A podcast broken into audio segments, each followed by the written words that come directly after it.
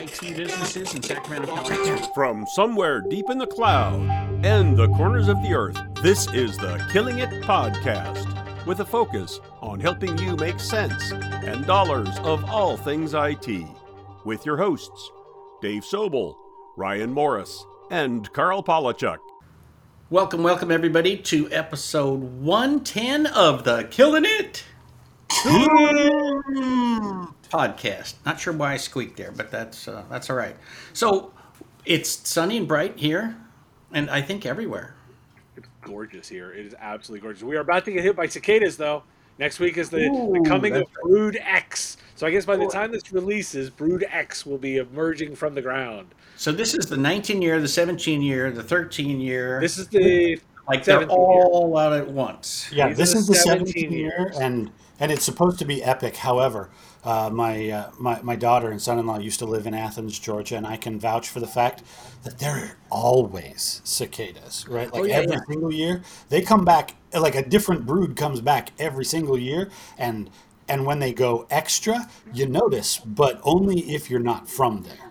Like well, Brood local... X, Brood X is a big one. Like Brood X is one of these ones that's known to be really, really big, and I was here 17 years ago when they were last year, and they are just really big. There's a lot, like, like, like, like it's ridiculously loud, and then there will come the point where we're like sweeping up bodies. like right, it's, it's it's a thing.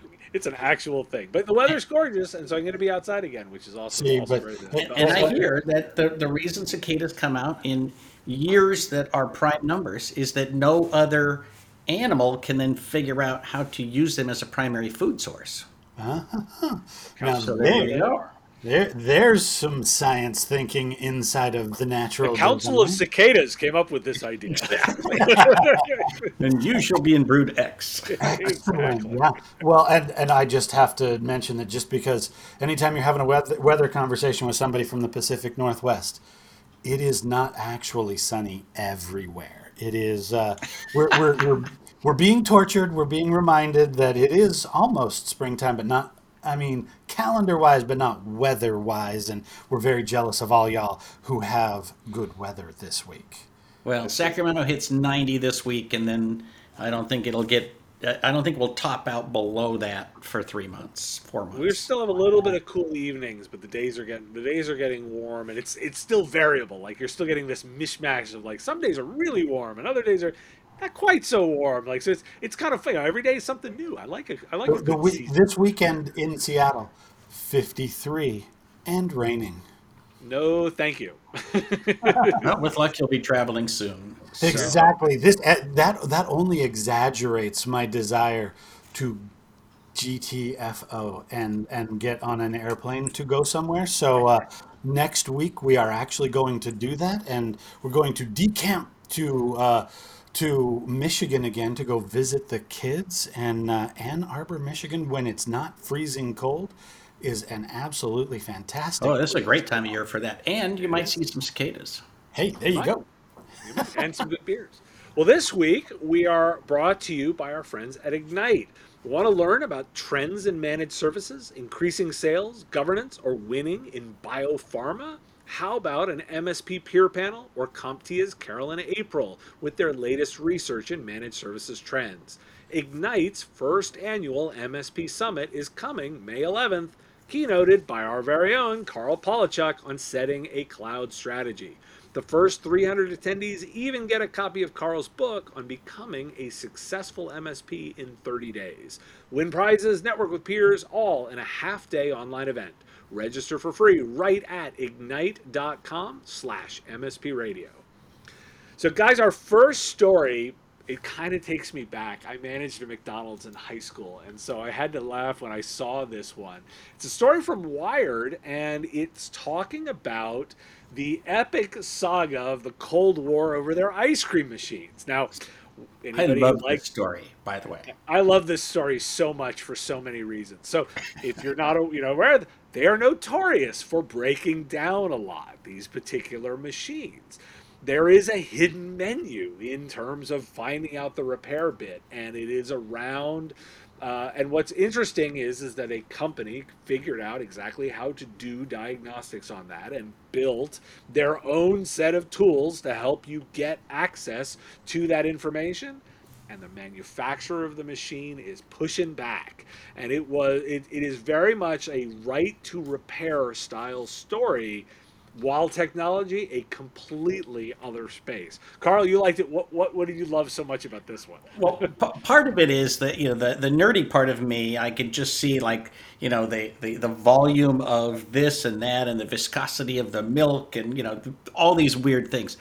Part of me harkens back to you know reading the uh, the hackers journal and so forth where they would always have stories about you know how do you get into the the you know UPS store computers and da da da da da right? That like there's little bits of hidden knowledge. And then finally there's the part of me that says have you tried to get inside of a brother computer? If you are not a brother authorized you know uh, fix it shop uh, there's there's a legit piece of business that only exists because people can't fix their own stuff, and it's deep in our industry. And so, uh, even though McDonald's is not our industry, you know the technology piece of it. There's a lot of people who make a living because they are schooled specifically in that technology, and so you you have to wonder. This is not a consumer product. This is a corporate product that costs a whole bunch of money do they have the right to repair their own ice cream machines? Well, right. and they built a machine that goes, uh, the device that they build goes inside of it and makes it smart, right? It takes this device and it, it, it plugs in and it starts doing the sensors, adds Wi Fi, adds an app. It's super cool. So, you know, th- this is adding functionality to the device. Do you own it enough to do it? Are they allowed to expand upon it? Ryan, I didn't, didn't mean to step on you there. No, no, you're you're going exactly the right direction here because it, to Karl's point, right? The right to repair is always going to be in conflict with the industry's interest in quality control and proprietary boundaries, right? Almost every manufacturer of a hardware device. And that is true not just in information technology, industrial technology, mechanical technology, restaurant technology. In every case, if you make a device, you've got authorized service provider criteria so that you can A, certify and control the quality of those people that are going to go out and mess with your machines I get that. I understand exactly that logic, but also B, to preserve the proprietary boundaries and make sure that you are expensive to replace. You, if, if it is easy to switch off of your device, I will. When another competitor comes along and pitches me just a little bit new features and a little bit lower price, I'll switch. Unless there is proprietary voodoo magic involved in maintaining that stuff that you, as the user owner, are not authorized to do. Uh, I learned this when I was a young child, fascinated by taking the backs off of electronic things and seeing what was going on on the inside. And then you would get that little sticker in there that says, do not remove this screw or you will void the warranty. And I'm like, right. but it's mine. I want to be able to repair this thing. The industry has a vested interest and where I think it goes wrong, Dave, is exactly where we started talking about this. Was it February of last year? We had a big conversation about the right to repair and the, the trend moving in the user's direction. It is fascinating to me that technology, being information technology, is a dramatically younger industry than these other segments, like the, the McDonald's ice cream machine but we're getting to the right to repair generations quicker than these other industries have. I think that could actually be a sign of good news. Well, and this is an interesting way to approach it for our industry because this is a perfect example of something where you say, okay, well, if I can open up this machine and I can make these changes and so forth and so on, but it's under some kind of warranty service, should the warranty service provider still provide their service after I've mucked with the innards of this machine? I think it's a legit question. Well, of course, it's a legit question because if you reconfigure outside of factory settings, then when my technician shows up to service that piece of equipment, there's additional diagnostics time involved in the service call. There's a lot of messing around figuring out what you've done so that I can undo it and redo what needs to be fixed in this thing, I completely understand why the manufacturing side of our industry wishes to preserve the authorized access to those devices. But I also feel that personal pull on the side of, I paid you for it. It's mine. I should be able to do with it what I wish. I just need to be careful about does that mean that you will actually still stand behind it after I have self tuned that machine? Well, right, and and I mean, I'll I'll make two points. I'll first I'll say like, and what if, and if I want to pay for it, like if I'm okay, like I'm gonna muck around with it, and you want to come out, and I'll keep paying you for it, then I there's an element of that. I actually will even layer on a, a bit that isn't covered in the article. I really do encourage everyone to read it. It's a great read. It's so much It's fun. fun read. Um, but I actually also want to layer in a little bit of uh, historical significance to this, and the reason, that, and I want our people to think about like the longevity of equipment is often significantly longer than the original manufacturer intended. Here's the example of the of stuff. Anybody knows me well or watches my videos or stuff like that sees my backdrop. I'm a retro video gamer. There are devices still in service in this space that are clearly decades older than original manufacturer intended them to be in business. And there is a reverse engineering effort to go on to keep some of these things alive to figure out the new bits that go on. And ultimately manufacturers have to understand that in some cases this is this is they are well beyond the intended service life. Um, and they may and that may be a good thing but if you don't have the access to schematics to documentation if you don't have the ability and the right to get access to that later repair work becomes a significant thing. And what's interesting in particularly and i'll use video games again as an interesting area because you would think these companies did a fantastic job of protecting their ip not so much. Video game code has been lost. You know, video game code has been completely lost. Development process has been completely lost. Some of the details of creation of the devices is lost. Like, and these aren't necessarily that old. You know, they are, you know, 30 years, 40 years. In some areas, that's not that long. So there's interest. It's an interesting element of by the manufacturer keeping that level of control, they are locking out the use cases that they may not have thought of that made their devices so popular. Well, one thing that we can look to, I would say, is the automotive industry. Because if you have a brand new car, you go in and, and it's been in a, a fender bumper and they literally start scanning barcodes. It's, you know, this long to take off the bumper, prep it, paint it, da da da da da, boop, boop, boop, boop. And they have an exact number and that's what it costs. You take in a 62 Volvo and they're going to be like, oh, only Dave can work on those. He comes in on Thursdays. Yep. and if he doesn't like you, he won't work on it, you know. And so, you know, there's there's a, a, a wide variation, but I do think there's a lot we can learn from how that industry has worked with older stuff to keep it around essentially forever. See, I think that is precisely the use case that we ought to look at. The automotive industry, ha- they have to pay a tremendous amount of money to maintain parts and equipment for 62 Volvos and 57 Chevys and stuff like that. But they do it because there's a viable marketplace. The question is, to Dave's point, is there a viable marketplace for technology equipment past the original warranty lifespan? I would argue yes. And everybody who is trying to replace all their server infrastructure on a three year clockwork calendar might also agree that they would like to get slightly more than three years out of that equipment lifespan. All righty, and we will come back to this, I assure you. But now let's move on. Topic number two.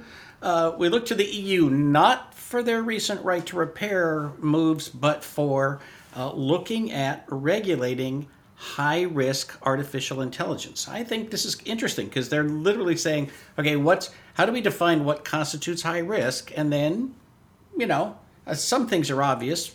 Will this result in the death of a person, the damage of property, that sort of stuff? But also, um, does it violate people's rights uh, as defined by the European Union, right? So, uh, the combination of artificial intelligence plus some kind of risk, whether it's to individuals' rights, uh, their, you know, personal property, their personal uh, uh, identifiable information, right? There's lots of things that can be combined with AI to make it risky. And so they have draft legislation, which I think will be out next week. Um, but an early copy of that was released, and so we have a link to that uh, from TechCrunch uh, in the show notes. But I think it's an interesting thing where you know we've sort of talked on the periphery of this many many times on our show, but here it is putting it right in our face. AI plus these things equals risk. It's a new way of thinking about technology. Well, I mean, the EU is clearly a leader on that uh, in this space, and they are very thoughtful about it. Look, they've introduced a proposed piece of legislation. That means it goes through the process. That's going to take a while. like it's, it's right. you know, I mean, like it, this is not you happening. next, sausage. right. This isn't happening next week, right? So, so there's, but let, let's let's observe. Like they're very thoughtful on the way that they express interest in the way they apply it to privacy. They've already led on GDPR. GDPR took a long time, but can be qualified as hugely impactful. You know, there are a lot of American companies that are abiding by GDPR because it is the if they want to do business in Europe, that's the way they do it, and it is easier to just use that standard and apply it everywhere. Um, I like the idea of a thoughtful set of thinking, you know, a framework around the way AI gets applied. And frankly, I'll have to go. And the Europeans seem like a great one to give it some thought because uh, they are deliberate on this, Alan. They have less vested interest in the business side of that because many of these companies, for example, are American or Chinese companies that will see the business upside of it, where the Europeans will just generally see the cultural impact and all of the downsides. So they're the ones who are going to say, well, we don't get the upside, we're going to get the downside, so we're going to give it some thought. like that. They seem like a great set of uh, of group to be giving this some thoughtful. I'm I'm looking forward to hear what they say. Well, I, and see, I agree with you. They are leading on this topic of thinking about the implications, the cause and the effect, the unanticipated consequences of new technologies.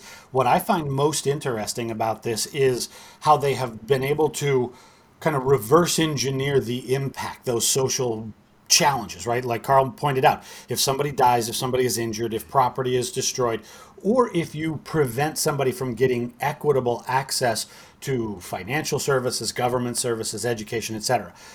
Well, the question is how would AI actually cause an interference with your ability to do that? Oh, step one more back in the logic chain, and these are now the application types and categories that are going to be examined and potentially regulated. Things like HR recruiting systems, things like your credit worthiness score and your access to banking and financial services. The things that they are going to regulate like this, this is where I think this topic is incredibly tangible and important.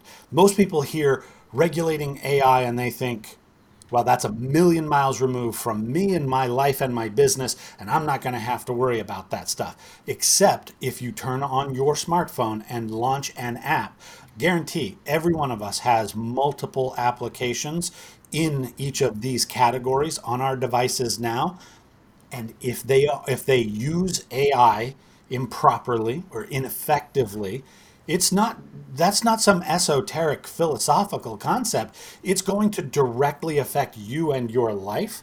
And the fact that people are now thinking about what those unanticipated consequences might be, that gives me a lot of hope for the ability to deploy AI to get the upside without melting down society into well, and we love to talk about the philosophical side of things on this program but last week we talked about geolocation and basically, can you come up with 10 very practical real world things where you can point to and say, if you're doing this, you might be uh, combining AI with one of these risk profiles, whether that affects somebody's ability to get a job or uh, to just lead their life with, without you butting in on it.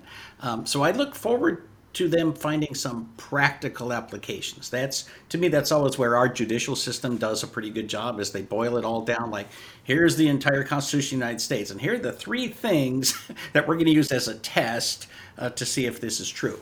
Um, so I, I'd like to see what they come up with as practical things that I can point to and say now I can apply this to my clients and to their services and to the things I develop for them.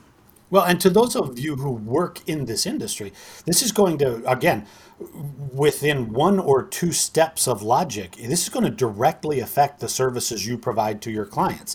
Is it a question of data privacy and protection? Is it a question of being able to do data forensics and, and look back into the data on some of your client systems to identify where their information may have been accessed by an AI tool that caused some adverse effect. The, the plumbing of the technology and information industry is going to be directly impacted by everything that this government regulation proposes to do around AI. We, we, those of us that are in this industry, we sell a lot of equipment and software and services around government regulation.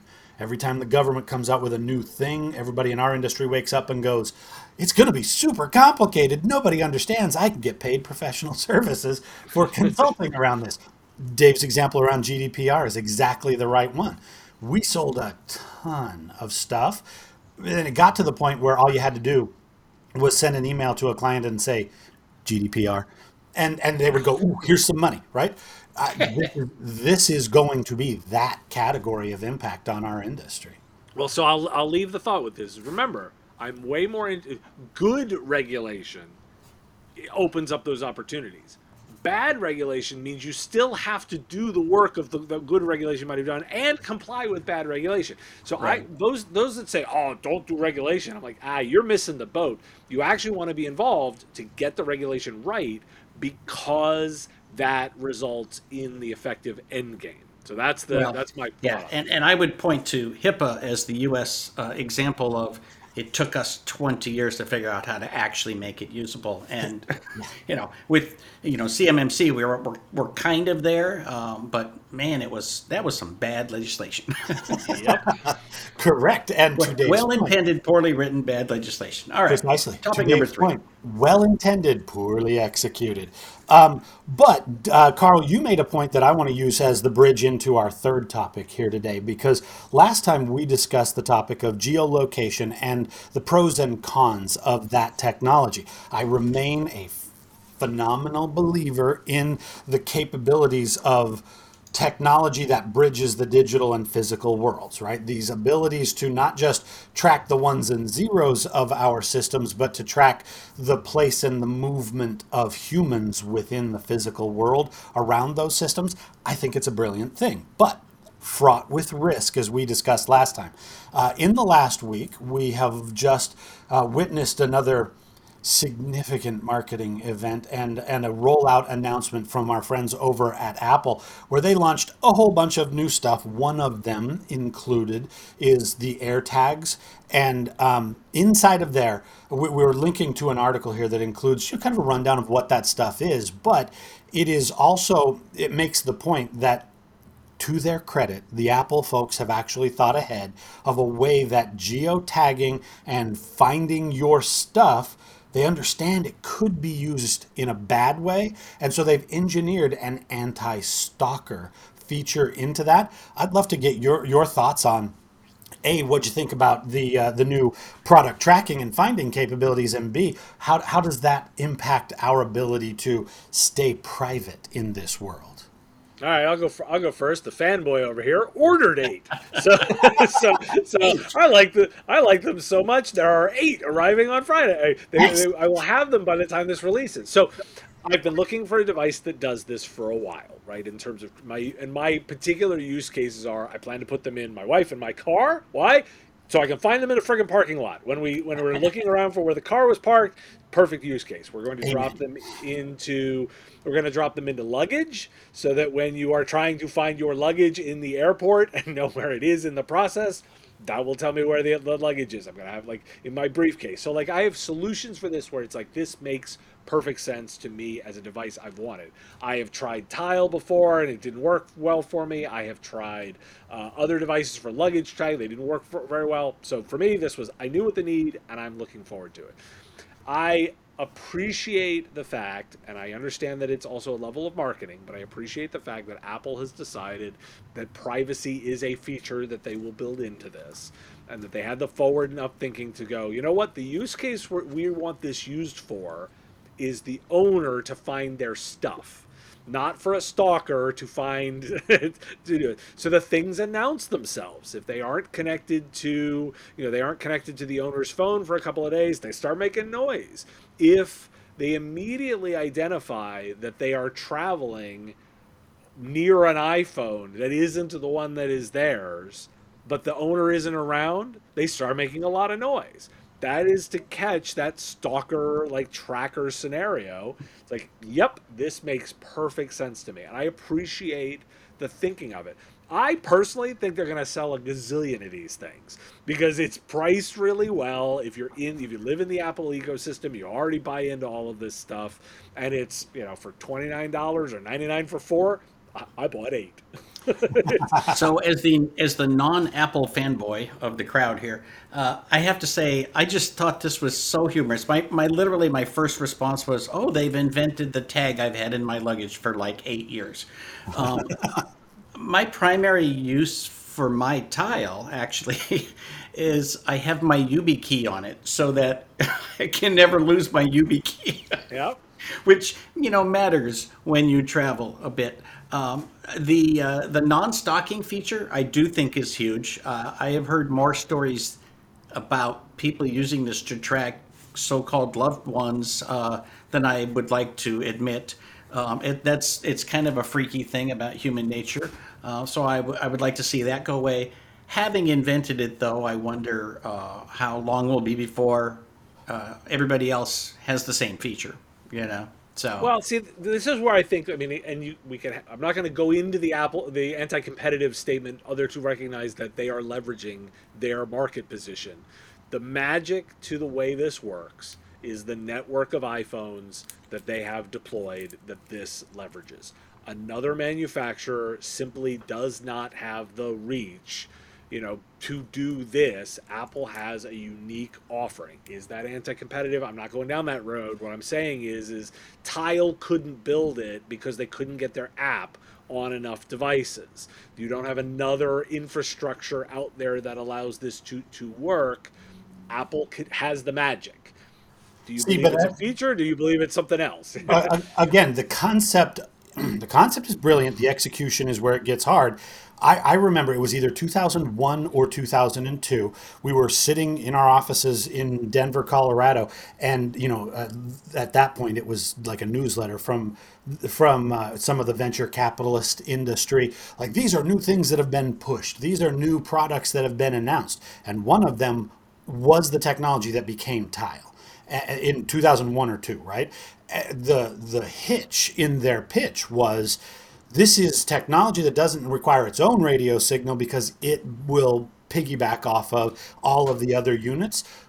Dot, dot, dot. It only works once there's a million of these things out there to create the web of, of infrastructure for actually finding any one of these devices. If you are the only person in your town with a tile, it accomplishes zero. If you are the million and one person who does it, you'll find that thing in a heartbeat, right? That's where Apple's technology is brilliant because it's not just the little tag that tracks it's your phone, your iPad, et cetera, et cetera. I buy that technology, and, and Apple did not. Apple almost never invents anything. The tablet, the laptop, the smartphone, they didn't invent those things. They just took what was a burgeoning category and then marketed the hell out of it and made a ton of money on top of it. That's probably where they're going to go with this one. But the fact that they thought about the privacy feature, I think, Karl, I sincerely hope you're 100% right. They did that. That's a competitive differentiator. Every other manufacturer is going to come back next quarter and say, Me too. I've now got that anti stalking feature built in. Awesome. I think that would be a real advancement, not only for the product and the industry, but for humanity. Because I don't know about you guys, right? Everybody has an origin story in technology my on ramp into this industry was not through sci-fi and through all of that other stuff. My my on ramp into this industry was through spy movies I, I hmm. find like Jason Bourne and back into all of the old spy movies back in the 60s and 70s. I find that stuff fascinating. And the ability to put a tracker on a car back then required massive pieces of equipment that none of us believed you could actually conceal and nobody would see. The miniaturization of electronics has advanced to a point where these things are now easier to lose than the devices that they're attached to. So eh, they could be used for nefarious purposes. I'm very happy to hear that somebody's thinking about privacy. Here's the other thought on this that I'm going to say. I think the interesting thing about AirTags is we will figure out what the use cases are based on the way people use them. I think that's the other thing that's really interesting to find out is I think they've got a sense of what these might be used for. And I think in six months to a year, we're going to have lots of interesting ideas about the way that they are actually deployed in the field. I'm really looking forward to seeing how people get creative with the way they're used. Well, if they're small enough, they just go on like my cat's collar and the dog's collar, right? You know, In, uh, into uh, your again, child's doesn't have to be it doesn't have to be an Apple thing. Uh, I will note in the article that we're pointing to here, it does mention that uh, this, you know, universal global connectivity of iPhones is 11 and above. So, you know, it's it's well, it's, it's eleven. on, it's, below that. it's eleven and above for the for the precision tracking feature. Now, they, they work with any with any iPhone. The precision tracking feature is eleven and above. So there there is there is you know there's some distinction to that. But by the way, eleven and above is still a ton of iPhones. right. Exactly. it, it is very cool. Well, sadly, we are out of time. Uh, but we do want to encourage you hey, give us some comments, give us some feedback, share it with your friends, and make sure that we are on your favorite podcatcher. We're looking forward to hearing from you in the in the community. Follow us on the socials. Links in the show notes, of course, to everywhere that you can find us. And uh, we, I guess we will talk to everybody next time. Very good. And that will do it for episode 110 of the Killing It podcast. Thanks for tuning in to the Killing It podcast. Please share with your friends and tell everyone to subscribe on iTunes, Stitcher, and all the podcast places. Join us next week and help us keep killing it in the technology business.